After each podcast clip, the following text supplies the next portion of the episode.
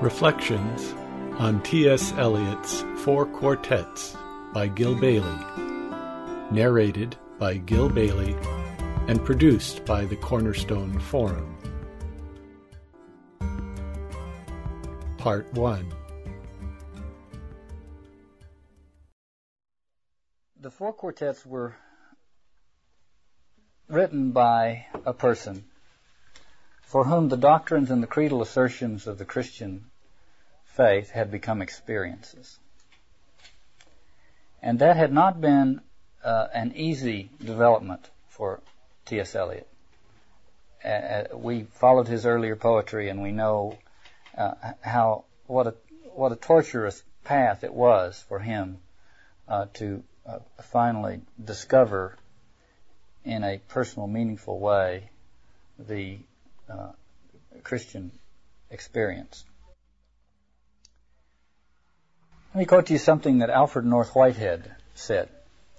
Religious truth must be developed from knowledge acquired when our ordinary senses and intellectual operations are at their highest pitch of discipline. To move one step from this position towards the dark recesses of abnormal psychology is to surrender finally any hope of a solid foundation for religious doctrine. So, religious truth uh, acquired when our ordinary senses and intellectual operations are at their highest pitch of discipline. Well, there are a number of uh, words and phrases in that sentence that are that are somewhat alien to us moderns. Uh, one, of them being discipline, and the other being uh, senses and intellectual operations simultaneously at their highest pitch of discipline. Uh, we don't we think of things being either at their highest pitch or disciplined, and it's hard for us to imagine that they might be both at the same time. Well, there these kind of uh, these kind of quandaries uh, surround any uh, any reflection on Eliot's work because it doesn't fit into uh, the familiar uh, terrain for us. Uh, we'll come back to these things. I'm, what I'm going to do is uh, be a little bit like uh, Hansel of Hansel and Gretel, who, who, who drops the crumbs on the path, and uh, if the birds don't get to them, I'm going to turn around and try to work work our way back uh, through some of these things uh, uh, later on in the morning. Eliot wrote an essay on uh, on Pascal and and was fascinated by the by Pascal's conversion. Pascal was a uh, was a prominent intellectual and mathematician who experienced a conversion in uh, 1654, and after that wrote in an aphoristic way uh, about the Christian experience from inside of it. Upon his death, there was discovered uh, sewn into the lining of his jacket a hastily written note dated November 23, 1654. And it read in part like this. From half past ten until half past midnight, fire. God of Abraham, God of Isaac, God of Jacob, not of the philosophers and scholars. Certainty, certainty, sensation, joy, peace. God of Jesus Christ, my God and your God. Your God will be my God. To forget the world and everything except God. He is found only by the ways taught in the gospel. Greatness of the human soul. Righteous Father, the world has not known you, but I have known you. Joy, joy, joy, tears of joy.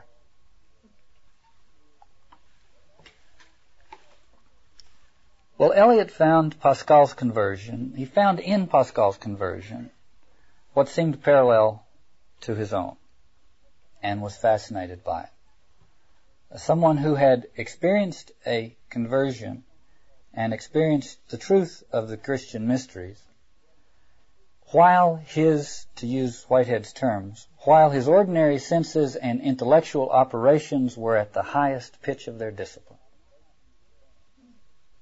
and who did not have to return to the dark recesses of abnormal psychology in order to find a way to affirm the Christian mystery.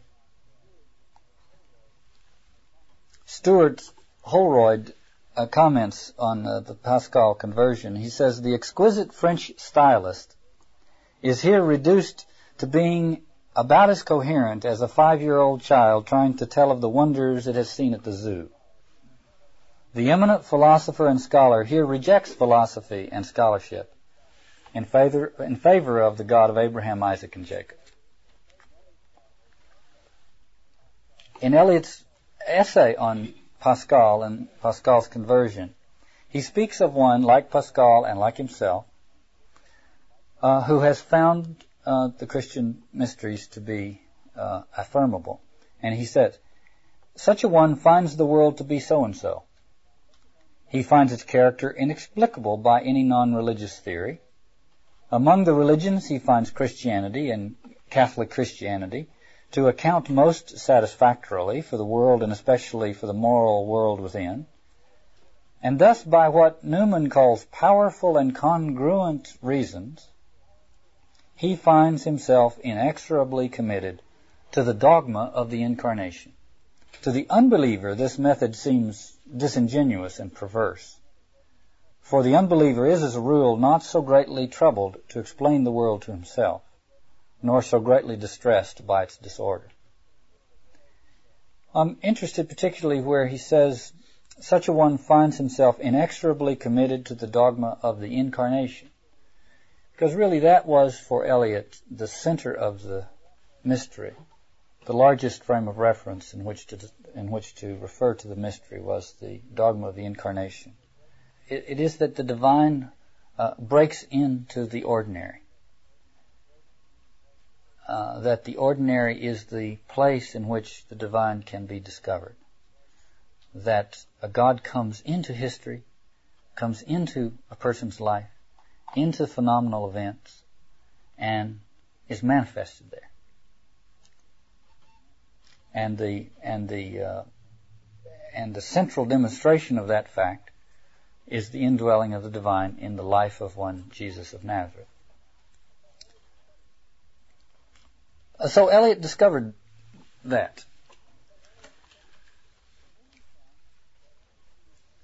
And then he found that he was in a world where the communicability of that experience had been virtually eliminated by the abrasions and confusions of modernity.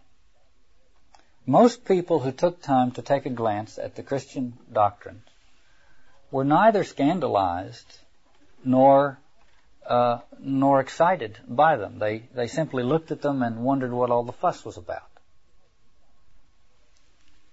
He has two problems the, the central experience that he wants to communicate is the incarnation, and the incarnation uh, is a is a mystery that doesn't lend itself to easy communication, as mysteries tend not to do. Uh, so that was the first of his problems. I want to deal with them in order here. Uh, so the first was he ha- what he's communicating is the incarnation. Here's what the literary critic R.P. Blackmur says: It is the idiosyncrasy of Christian reality to be ineffable a mystery which we do not so much experience as partake of. So the poetic imagination sometimes compels us to think. It is eminent, now this is a sentence that will need to be unpacked in a little while, but it is eminently natural that since reality is a mystery, man's institutions, and especially those institutions which are poems, as they cluster about that mystery, must again and again be made to feel the presence of the real into the actual, lest the institutions lose their grasp of ideal aspiration and become mere formulae. Man dwells in the actual between the real and the real. Now, uh, it is that has to do with the incarnation. That that is to say, to use Blackmur's terms here, uh, the incarnation is uh, the assurance we have that the actual, the actual, that is to say, the phenomenal world, our experiences, our our relationships, uh, our, the events that that we part, participate in, that the actual is a vehicle for the real. It's not synonymous with the real, uh, but, but neither can it be put aside in favor of the real. That it is the vehicle for the real coming into our into our life. See, that's the incarnational mystery. The actual is the vehicle for the real. I might say here parenthetically that such a vision is precisely the vision called for if what we're trying to do is is avoid the sacrificial cult. Now we've done we're not going to do much of that today, but the sacrificial cult, as you know, is preoccupied with making these distinctions between the pure and the impure. And it regards this larger the larger category of the impure as simply unworthy of us and this smaller, increasingly smaller category of the pure as being revelatory, or at least making, allowing us to uh, have some revelation. Uh, but the incarnation goes contrary to that. The incarnation is that all of the actual is a potential conduit for the manifestation of the real. But it requires more of us because I can have a priesthood tell me what's pure and what's not pure. Uh, but what is it that I have that is demanded of me to to participate in the actual, such that it that through it I experience the real. This, this borders on the on the abstract here. I realize. Uh, let me uh, in in dropping these breadcrumbs as we go. Uh, here's one from Martin Buber. I, what I'm speaking of now is the problem of communicating the mystery of the incarnation. Uh, Blackmur says it's ineffable and that poetic imagination must think and that l- unless these poems are to become mere artifacts or formulae, uh, that they will have to be they will have to be incarnational. They will have to be poetic uh, data and manifestations of the real. They will have to be actual poems and manifestations of the real themselves. Uh, Buber says something that amounts to the same thing. He says the religious communication of a content of being takes place in paradox, and artistic communication takes place in the gestalt, from which the, a communicated content cannot be detached and given independent existence. What he means by that is that the communicated content uh, and the medium of its communication cannot be distinguished. When one's speaking of religious matters, uh, a, a mere pointing function isn't good enough because something is lost between the cup and the lip. It has to be uh, the communicated, the thing communicated and the medium of its communication are indistinguishable. Well, once we recognize that, we're into the we're into the problem of liturgy because, our liturgy and sacraments, we might say, because uh, the, it is the realm of liturgy and sacraments that that that deals with this, this with this gap. Eliot's vocation was a literary one, but in some ways he is uh, he's obliged because of what it is he's trying to communicate to behave liturgically, which is one of the reasons his poems read so uh, curiously. Is because they're not only literary but liturgical events. Uh, let me quote once again from Stuart Holroyd. He says, To approach those frontiers of consciousness where thought and emotion are no longer distinguishable from each other, and which can only be expressed at all in hints and guesses by means of poetic imagery, has been the constant aim of Eliot in his poetry. And Four Quartets stands an unsurpassed masterpiece in this literary genre. So what he's talking about is the is creating poems in which thought and emotion are no longer distinguishable. Uh, but that simply is one of the features of a liturgical event. So uh, Eliot's poems resemble liturgies, and we might further say they, they resemble liturgies composed by a sacramental consciousness. Also, these poems are poems that require in the reader some sacramental sensibility, some a willingness to uh, attend liturgically to them. Uh, one can't just sit down and read them the way one has learned to read other things and get anything out of them. So we've gone sort of without realizing it from the first to the second of Eliot's problems. The first problem is he communicate he wants to communicate something about the mystery of the incarnation, which mystery is ineffable, and uh, the way in which the mystery has typically been communicated is liturgical, which force, obliges him to, to, to write poems that are not only literary but liturgical. That's one of them.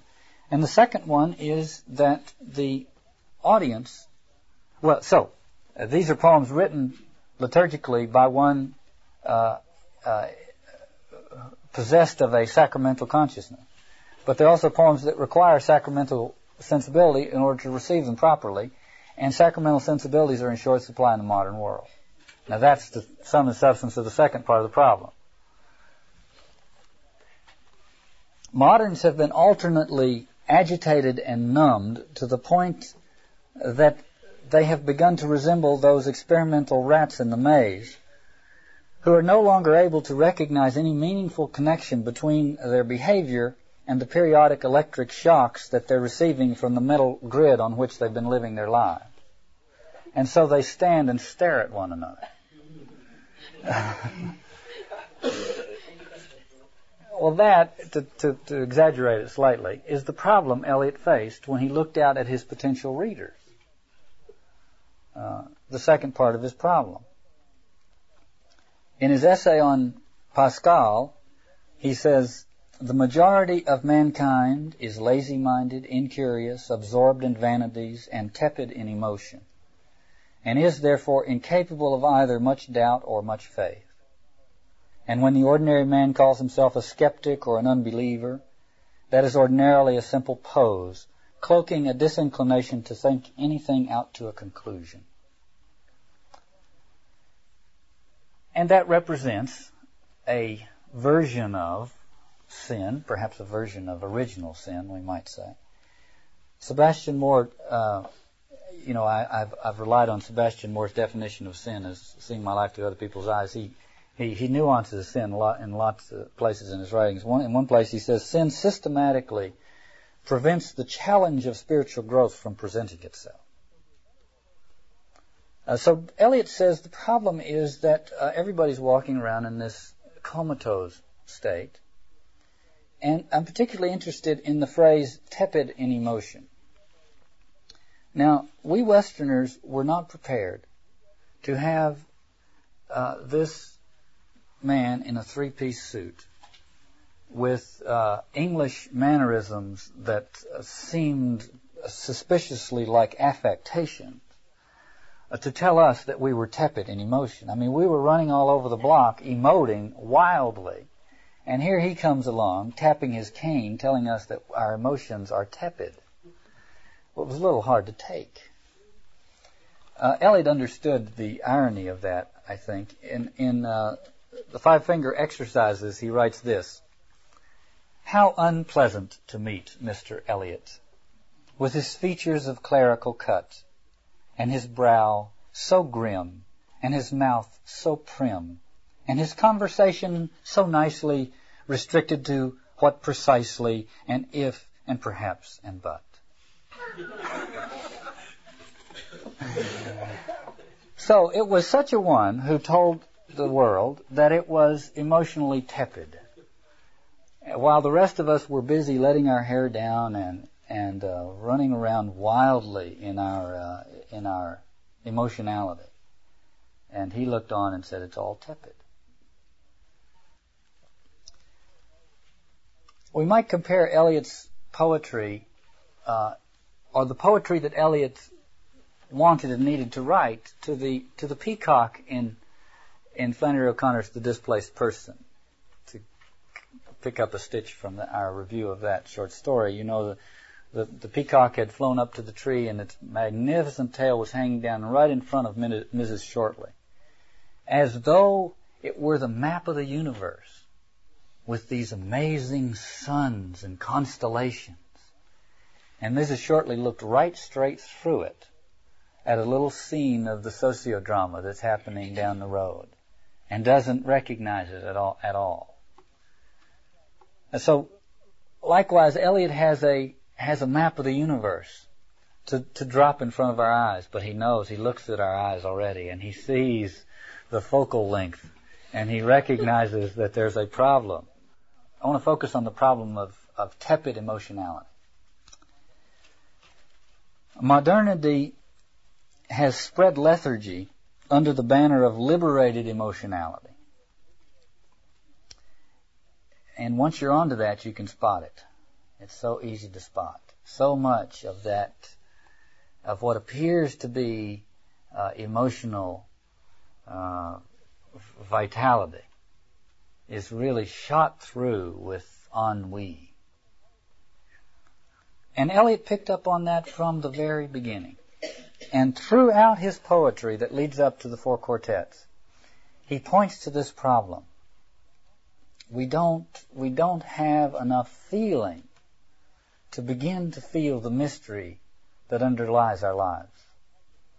For instance, the typist that, who comes home at tea time and uh, rendezvous with the clerk from the from the bank or wherever in the wasteland. And Eliot describes it this way: the time is now propitious, as he guesses. The meal is ended. She is bored and tired. Endeavors to engage her in caresses, which still are unreproved if undesired. Flushed and ex- excuse me, flushed and decided, he assaults at once. Exploring hands encounter no defense.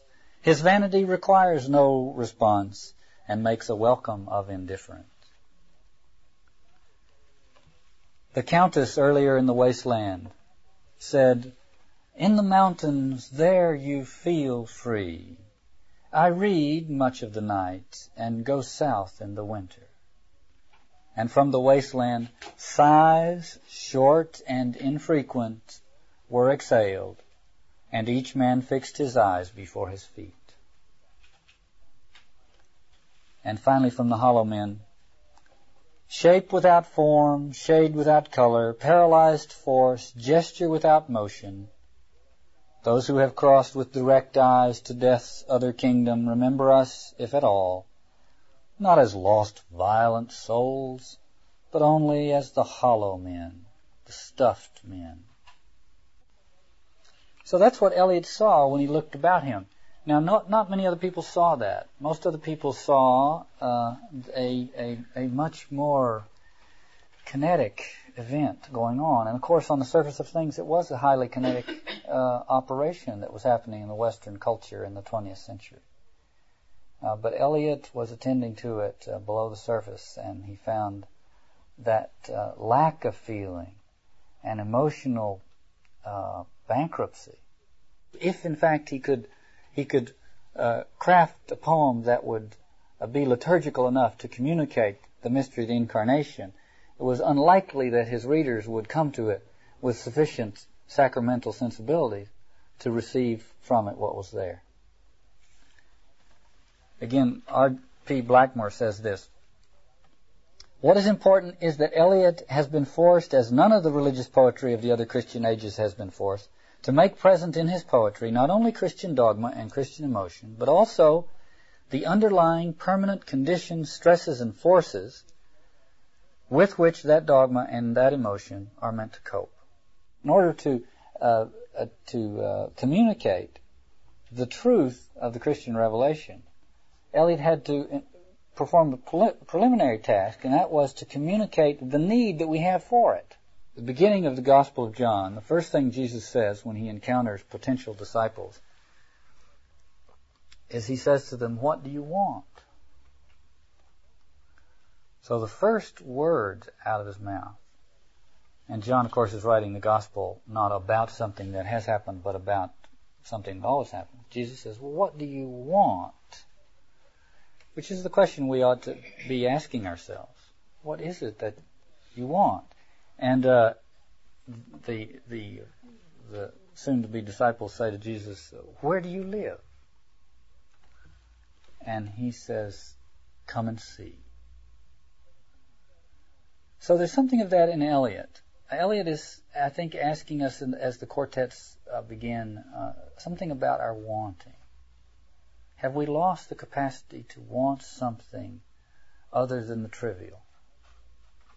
And are we willing to come and see?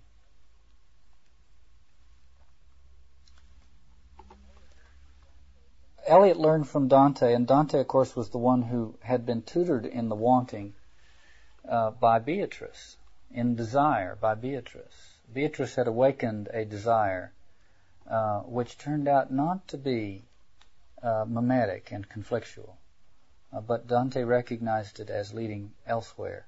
And in the course of the Divine Comedy, Beatrice, Virgil, first Virgil, and then Beatrice, uh, uh, matriculate Dante in these stages of understanding what this desire is all about. So, at at, uh, at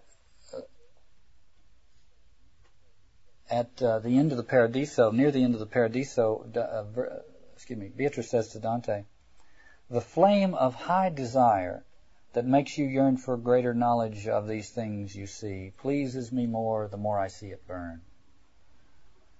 He's achieving desire at the at the end of the Paradiso. Now we thought, and rightly so, because we had because desire had had had had tended to be this mimetic uh, parody of itself, uh, we thought, well, what we've got to do is get rid of desire. But what uh, Beatrice does is that she is that she is that she strips it of its mimesis and makes it available for what it's supposed to be available for. At the end of the Purgatorio, Virgil had said in his last these were Beatrice's last words to Dante in the Paradiso. The last words of Virgil to Dante in the Purgatorio are these Expect no more of me in word or deed. Here your will is upright, free, and whole, and you would be in error not to heed whatever your own impulse prompts you to. Lord of yourself, I crown and mitre you. He says, you now have you, you have purged. That's, this is at the top of the purgatorial mountain. You have purged the desire of its mimesis, if I can use that term. And therefore, it is you, you can have it back now. You can have it back now and you can trust it. Because it, it will take you Godward. Will take you Godward. Which is not, this is an incarnational universe, which is not somewhere else. But it will allow you to experience the actual such that it, through it, you will experience the real. You can have it back and, you, and it's available for its deepest purpose. Well, I bring this in because um, because Eliot had learned that from Dante and from life, and and because I think that's the problem he sees. We're emotionally tepid. We don't know what to do with our emotionality that isn't that isn't uh, uh, mimetic and impotent and uh, eventually productive either of uh, of uh, fascinating hostilities or ennui. And so some uh, effort has to be made to reclaim our our um, emotional existence. What we need to put to use Sebastian Moore's words for this, what we need is to discover our desiring in its original molten state before it cools into the distinct objectives. Now that's very much what Eliot does in the first part of Burnt Norton. I think. He wants to take us back to a place where we might uh, reappropriate uh, the our original desiring in its molten state. Uh, Burnt Norton, the first of the quartets, takes its title from a, a manor house and garden in England that had been abandoned. Uh, it had been a, a, a place where uh, people would go to visit the the uh, uh, artifacts of an earlier age. Eliot had gone there in 1934. We don't know much about the uh, events of his visit except that he wandered through the house and the gardens, and uh, it obviously left an impression on him. It's called, um, well, what it, the reason he brings it up in the poem, I think, is because it harkens back to a time of order and peace, to a former period where there are these beautiful gardens and a house and home that seems to uh, seems to exude a sense of of uh, peacefulness and uh, and order and integrity. And it's called Burnt Norton because it burned down, but also because it was burned down by its owner. And uh, this is, of course, not mentioned in the in anything, but what we have here is something like the Garden of Eden, the original garden, uh, the Paradise Lost, which was burnt down by its owners, representing a former state of order, which is now gone. You find this. You find the uh, a uh, the, the, the pathos of having left that order behind uh, in Yeats's poems over and over and over again as well. So Eliot takes us to Burnt Norton as a metaphor for the existence uh, that we have in the 20th century. We go back and realize the first thing we have to learn is that uh, things haven't always been as spiritually uh, barren and as as cacophonous and desperate as they are now. Now, this is not to romanticize a former time.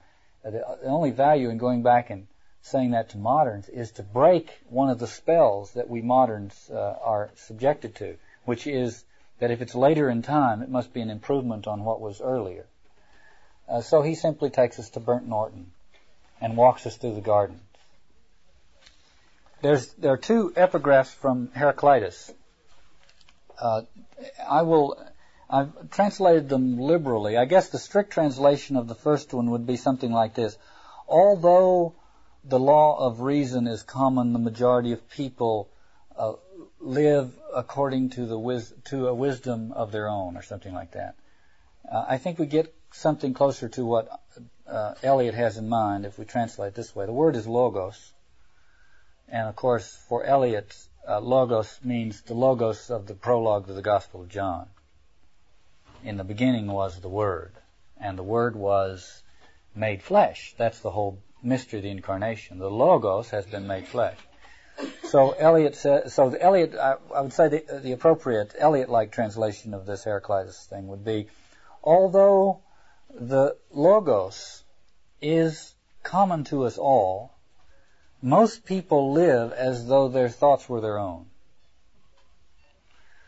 Um, most people live according to private wisdom, to a wisdom that they have managed to put together uh, by a combination of happenstance and uh, reading the newspapers and uh, catching a uh, aphorism or two. Uh, but that's not good enough, according to Eliot, because the logos is common to us all. And the second uh, epigraph is the way upward and the way downward are one and the same. And that is not only an incarnational uh, idea, uh, but it is also, and, and, a mystical one, the via positiva, uh, the mystical path of affirmation, and the via negativa, the mystical path of renunciation, uh, lead to the same thing. What one is trying to achieve is to, is the ability to be in the presence of the actual, so that, such that, it will reveal the real. And the via positiva and the via negativa are two paths traditionally taken uh, toward that end. before we read the first few lines, uh, let me quote what are apparently the uh, the, the, the uh, background to them. It's from Augustine's Confessions, Uh, in which Augustine says this: "It is plain and clear now that neither future nor past nor present exist, nor can we say properly that there are three times past, present, and future. But perhaps we might say there are three times: a present time of past things." a present time of present things, and a present time of future things. Indeed, there are three such in the soul, and I cannot see them anywhere else. The present time of the past things is memory. Present time of the present things is perception. And the present time of future things is expectation. If one's going to pursue the mystery of the incarnation, the first problem is going to be the problem of time. So let me just quote these first lines. Time present and time past are both perhaps present in time future, and time future contained in time past. If all time is eternally present, all time is unredeemable. Now, the two, this is very preliminary, almost hesitant as it begins, because it says time present, time past are both perhaps present in time future. And then if all time is eternally present, all time is unredeemable. Now the fifth line, all time is unredeemable, is the first surprise of the poem. Uh, because we, uh, we can appreciate the idea that uh, uh all time is finally present in much the way that Augustine referred to it here. But if it's all, if it's eternally present, it is unredeemable. Redemption involves a process, and process involves a movement from past, present to future. It involves a change, not just being, but becoming. So it can't be all present because if it's all present, if we live completely in the present, uh, we will be soulless. We may be attentive, but we will be soulless. Uh, Eliot is was capable of saying, in fact, he said, that the spirit killeth and the letter giveth life. now he found his contemporaries in such a state of confusion that he had to utter these these uh, these uh, upside down truths uh, because he found uh, he, he found something had been lost, and that the people who had lost that were still able to mumble the aphorism. And so he he began to reverse the aphorisms on us just to get us to wake up. So he said, "The spirit killeth, and the letter giveth life." Well, anybody who's capable of that kind of um, funny business is also capable of uh, disrupting another of the conventional wisdoms, and that is it's widely recognized that there is a tendency to evade life by living in the past and the future. What I think Eliot saw was that there is an equal or surpassed tendency to exploit the present as an even more deceptive evasion. So there's nothing particularly, the present isn't exempt from our, uh, from our tendency to hide from life. We can do it in the present as well as in the past and the future. And for people who have pretty much lost their sense of the mystery of the passage of time, it's more likely that we will have that we will get stuck in the present than in the past or the future. That we will live in a world that has neither an origin nor a goal.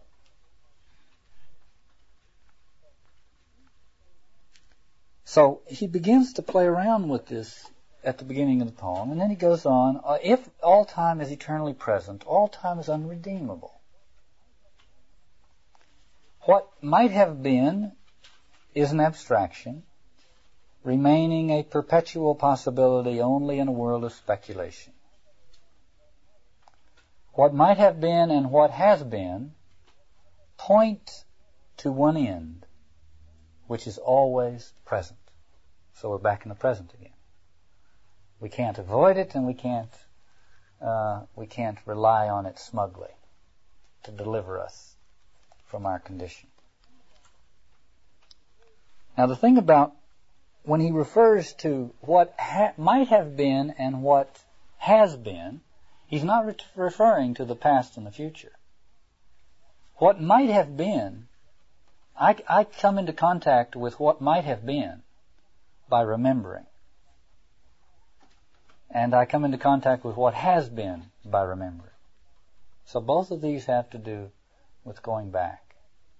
But in both of those, in what has been and what might have been, I can come in contact with an emotional fact of my life. When I think of what might have been, I get a little bit closer to a longing for something. Robert Frost's poem, The Road Not Taken, haunts us because it's, it's what happens to us when we stop to think back what might have been. And we, and we momentarily are in the presence of the, of the, of the mystery and the pathos of time and the heartbreak of time.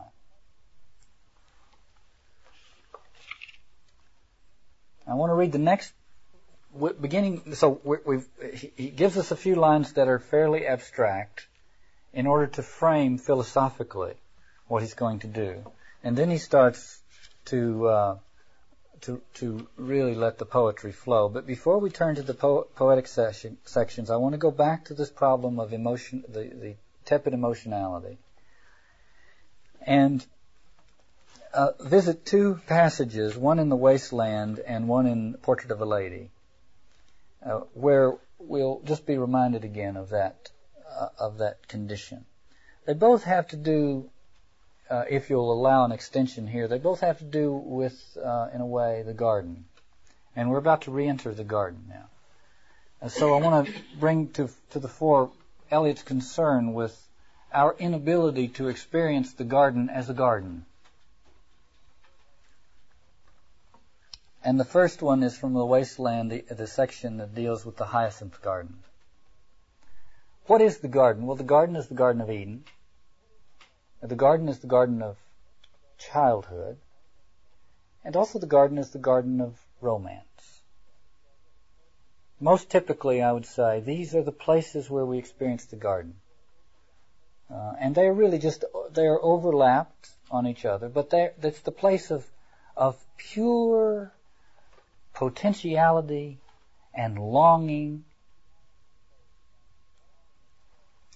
So uh, one of them is the garden of romance, and, and and Eliot sees that we don't know how to be in the garden anymore, so we don't have a sense of our origins. So here's the uh, the hyacinth garden. You gave me hyacinths first a year ago. They called me the hyacinth girl. Yet when we came back late from the hyacinth garden, your arms full and your hair wet, I could not speak, and my eyes failed. I was neither living nor dead, and I knew nothing, looking into the heart of light, the silence. So a kind of emotional dissociation that cuts the hyacinth garden off from any meaningful relationship to life and the ongoing mystery of it. it becomes an episode, uh, but not something that that tells me what what life is or where to go with it. And from the portrait of a lady, and now this is not a this is not a garden. The garden has become here, even though this is an earlier poem. The garden has become the park. Uh, I, for my purposes, it's it's the same kind of a place. You will see me any morning in the park reading the comics on the sporting page. Particularly, I remark, an English countess goes upon the stage, a Greek was murdered at a Polish dance, another bank defaulter has confessed. I keep my countenance, I remain self-possessed, except when a street piano, mechanical and tired, reiterates some worn out common song with the smell of hyacinths across the garden, recalling things that other people have desired. See that? Being in the park and just going through the routine, staying on the surface of things, and suddenly there breaks in the, the music of the street piano and the smell of hyacinths, and suddenly recalls what other people have desired. So a, a, a servicing of desire or longing which is circumstantial and random and, and, and doesn't accumulate into anything, and that is when it, even when it surfaces mimetic. One, one, one becomes aware of what other people have desired. Well, that's the problem. We've lost uh, our emotional roots, and I think Eliot wants to take us back and help us discover them again. So he's inviting us into another garden. Footfalls echo in the memory down the passage which we did not take, towards the door we never opened, into the rose garden. And in the Western world, the rose and the rose garden represents this great mystical place. Uh, we have the we have uh, Dante's uh, uh rose, uh, the, the, great rose at the end of the Paradiso. We have the rose windows in the cathedrals. In uh, in the Middle Ages, we have this very pro, very influential French poem, The Romance of the Rose which depicts the rose garden as the place of the culmination of the romance. Uh, so the, the rose garden is the is the primordial place, uh, and Don, uh, Eliot wants to take us back there. But he already tells us that we're going back in our memory. He's setting off echoes in our memory. Uh, but this is to a place that we, uh, to a passage we didn't take, a door we didn't open, into a rose garden. And he says, My words echo thus in your mind. So that what he's, he's announcing to us that he's going to tell a little story about a visitation to the rose garden, his own visitation to the garden, to the rose garden at Burnt Norton. But he's telling it in order to set off an echo in our minds of our own rose garden which we haven't yet experienced. And so he wants to take us there. So my words echo thus in your mind. But to what purpose? Disturbing the dust on a bowl of rose leaves? I do not know. That is to say, each of us has our own memory of being in the rose garden. And if we return to that memory, vulnerable to what it says about who we are, we would have heartache and longing and sadness. And uh, we might wake up and be more attentive to the mystery of time passing. So he says, I'm not sure what will happen in, when I set this echo off in your mind, uh, but it's what needs to be set off. At least that's how I, I think he's expressing it. But to what purpose disturbing the dust on the bowl of rose leaves, I do not know. So each of us has this memory, but it is now a bowl of rose leaves. It's, it's tidily packaged and left to gather dust. And he wants to take us back there. Because we're emotionally tepid. And he wants to take us back to a place where the, where the emotionality is in its molten form, before it has cooled into its distinct objectives, and as Sebastian Moore said.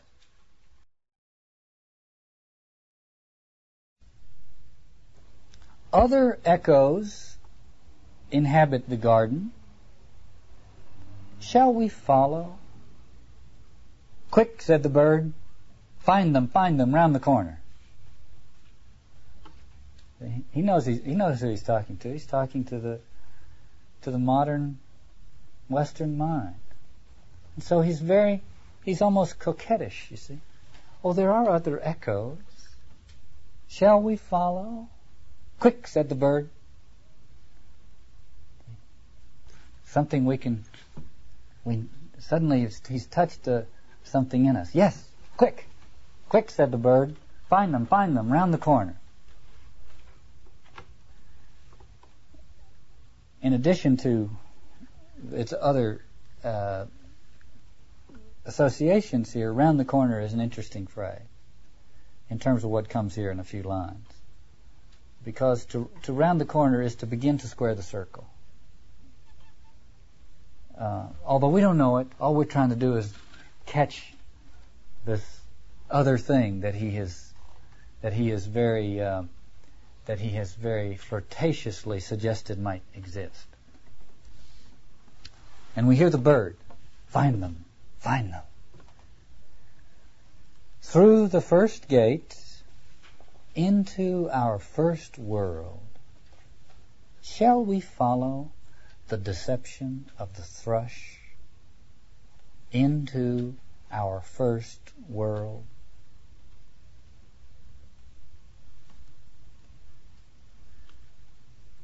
Now, I'm always happy to make original scholarly discoveries, and I'm not uh, and I'm not modest enough to keep the fact to myself. Uh, my uh, original scholarly discovery on this, I, I, earlier in the week, I, I said uh, a possible uh, background to Eliot's uh, deception of the thrush is this Browning poem, but this this far into this, I now say what Eliot was doing was referring to this Browning poem.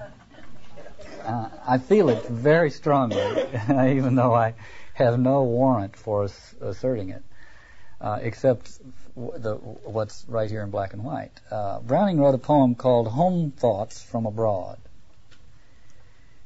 And uh, the last half of the poem goes like this. Now, before we read you see, Eliot says there is this thrush that has begun to sing. We hear the singing of the thrush. Uh, quick, find them. And shall we follow the deception of the thrush? And we find out it's deceptive, so we have to be careful. But what is the thrush up to? Well, here's what Browning says in his poem. Hark where my blossomed pear tree in the hedge leans in the field and scatters on the clover blossoms and dewdrops at the bent spray's edge. That's the wise thrush. He sings each song twice over, lest you should think he never could recapture the first fine, careless rapture. And though the fields look rough with hoary dew, all will be gay when noontide wakes anew the buttercups, the little children's dower far brighter than this gaudy melon flower.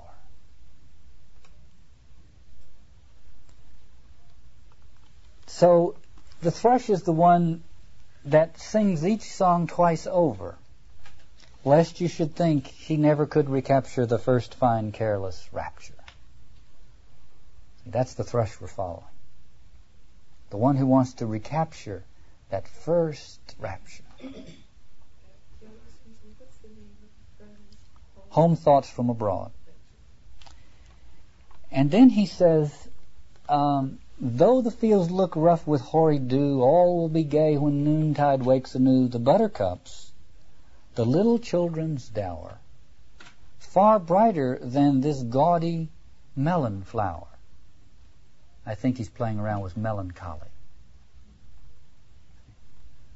The little children's dower that is to say, that that that emotional longing that is that can be discovered when we go back to ca- capture that original rapture is far brighter than this gaudy melon flower or melancholy.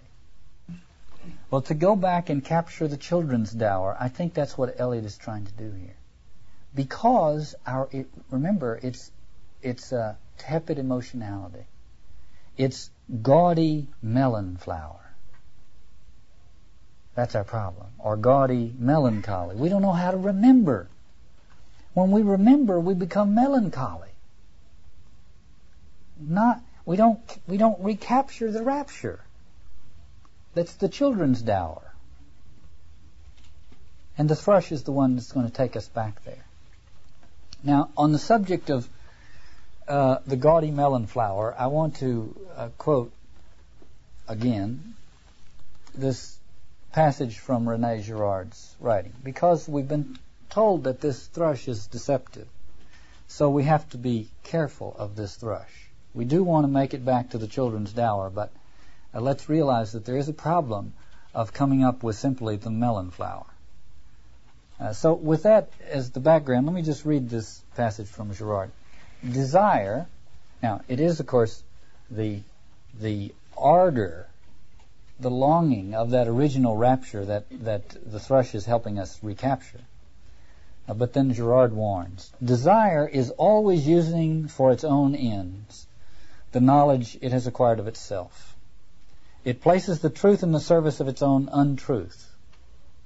It always does its best to generate the double binds in which it gets caught, seeking always to entrap itself in the cul-de-sac, which is its very raison d'etre.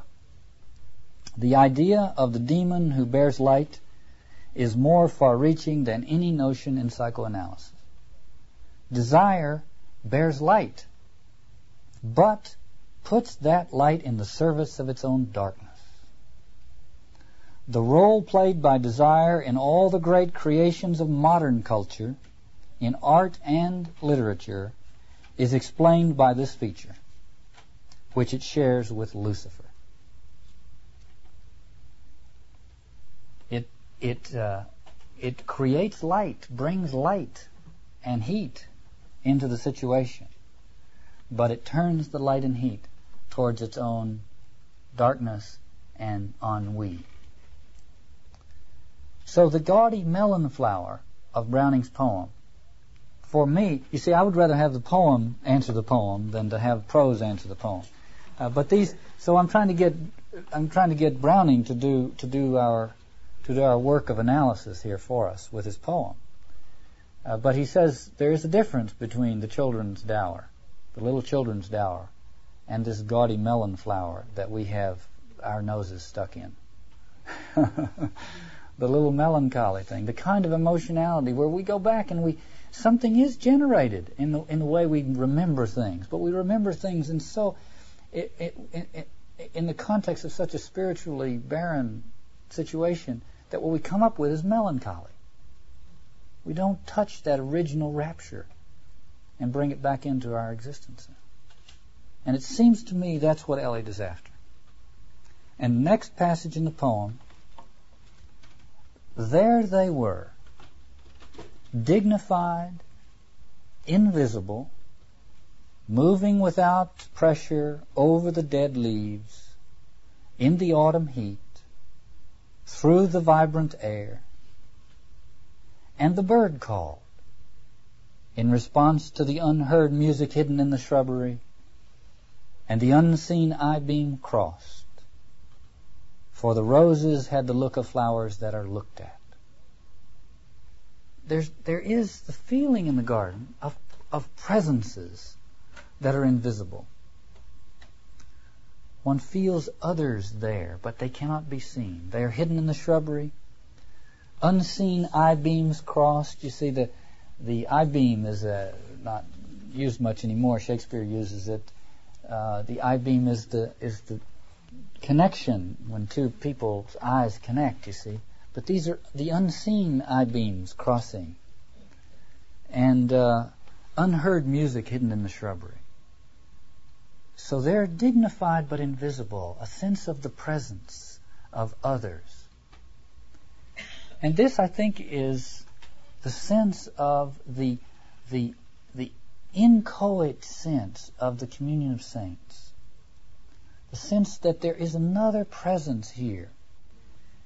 Uh, and the and and the Christian notion of the communion of saints is that this community is always about us, and that only by atten- only by having reminders of that can we really be alive to the to the community that is our community.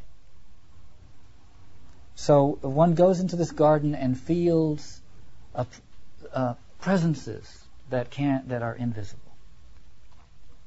Before I read the next lines, let me quote something that Martin Scofield said about this. He is a literary critic.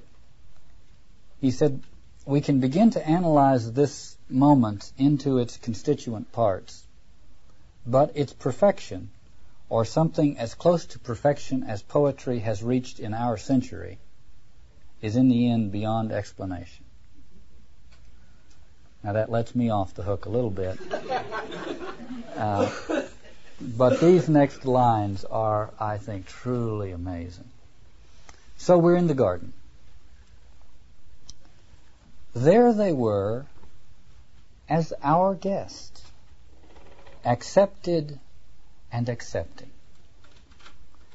There is here, by the way, uh, a sense of of a of an initiation taking place, in which these gathered invisible members of the community of saints are participating with us and with the poet. And then there is also a sense of a liturgy. The guests are around, our guests now, accepted and accepting. So, we moved, and they, in a formal pattern, along the empty alley into the box circle. Now, the, the liturgy or the procession is in a formal pattern along the empty alley or the aisle into the box circle. A circle surrounded by the boxwood hedge, but more than that, of course. The box circle is the paradoxical place. It's the squaring of the circle. It's the mystery place. So in the earlier lines when it said round the corner, it was an, it was hinting in this direction. And we walk majestically and formally down what looks like an empty alley, but is in fact the aisle, into what is the box circle. And it's, of course, in the box circle where the mystery can be experienced. Buber said the religious communication of a content of being takes place in paradox. So we move finally, formally, majestically into the box circle. Eliot's contemporaries were standing over uh, not far away saying, uh, Tom, we've been there already. Uh, you're wasting your time. The uh, the uh, the pond has been drained, and uh, so they they sat around chit chatting while uh, Tom Eliot went over to check it out for himself. And they said, "You're wasting your time, Tom. When you get there, you'll find out that the that the pool has been drained." He said, "Well, I'm going to go anyway." So we moved, and they, in a formal pattern, along the empty alley into the box circle to look down into the drained pool. Dry the pool, dry concrete, brown edged. And the pool was filled with water out of sunlight. And the lotus rose quietly, quietly. The surface glittered out of heart of light. And they were behind us, reflected in the pool.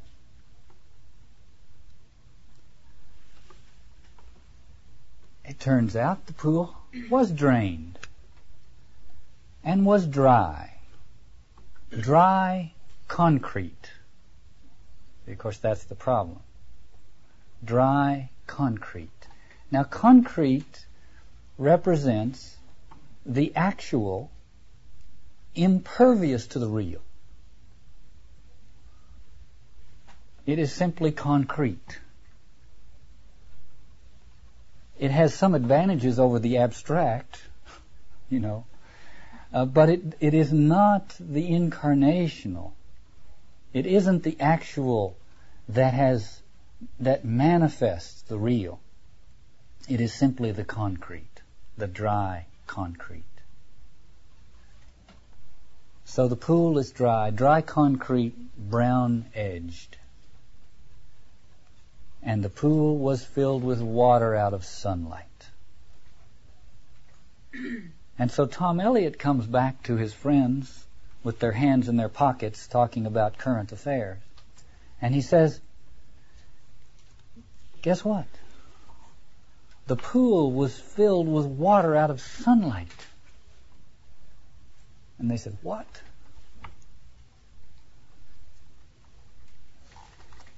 And the lotus rose. Now this is a wonderful thing. You see, in the in the Occidental world, the image is the is the rose. And in the Oriental world, the image is the lotus. And at this this is the box circle. This is the place of paradox. This is the place where where everything meets and is reconciled.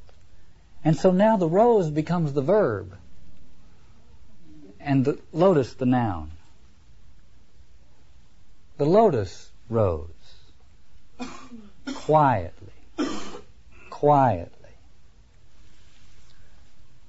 The surface glittered out of heart of light. You see, there you again, again you have the actual as an entree into the real. The surface suddenly reveals the mystery. And they, these presences that were invisible up to this moment, are suddenly visible, reflected in the pool. And now we see them behind us. This is a quiet initiation into the mystery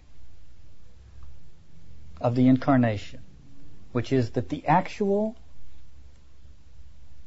the concrete, can, if it's attended to by sacramental consciousness, become the manifestation of the real. And at the transfiguration scene, Peter said, How about if I build three tents right here and we'll just stay right here? See? Because we want, if, if it ever happens, we want to stay right there. And the impulse to stay is the, is what, is what cuts it off. In the Transfiguration story, Peter says, How about if I build three tents right here? And Moses and Elijah disappear. So, poem says, And there they were behind us, reflected in the pool. Then a cloud passed, and the pool was empty.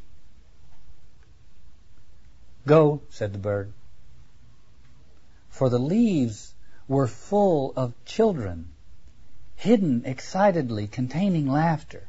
Go, go, go, said the bird. Humankind cannot bear very much reality.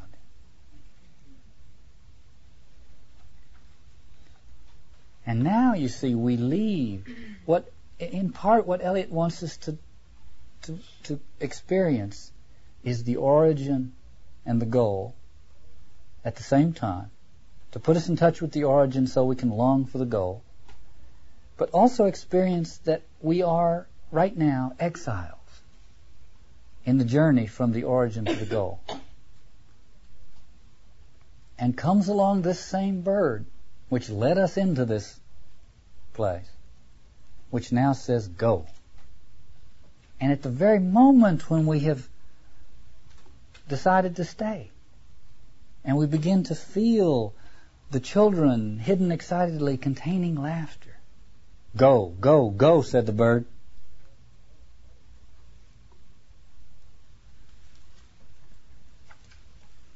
Humankind cannot bear very much reality.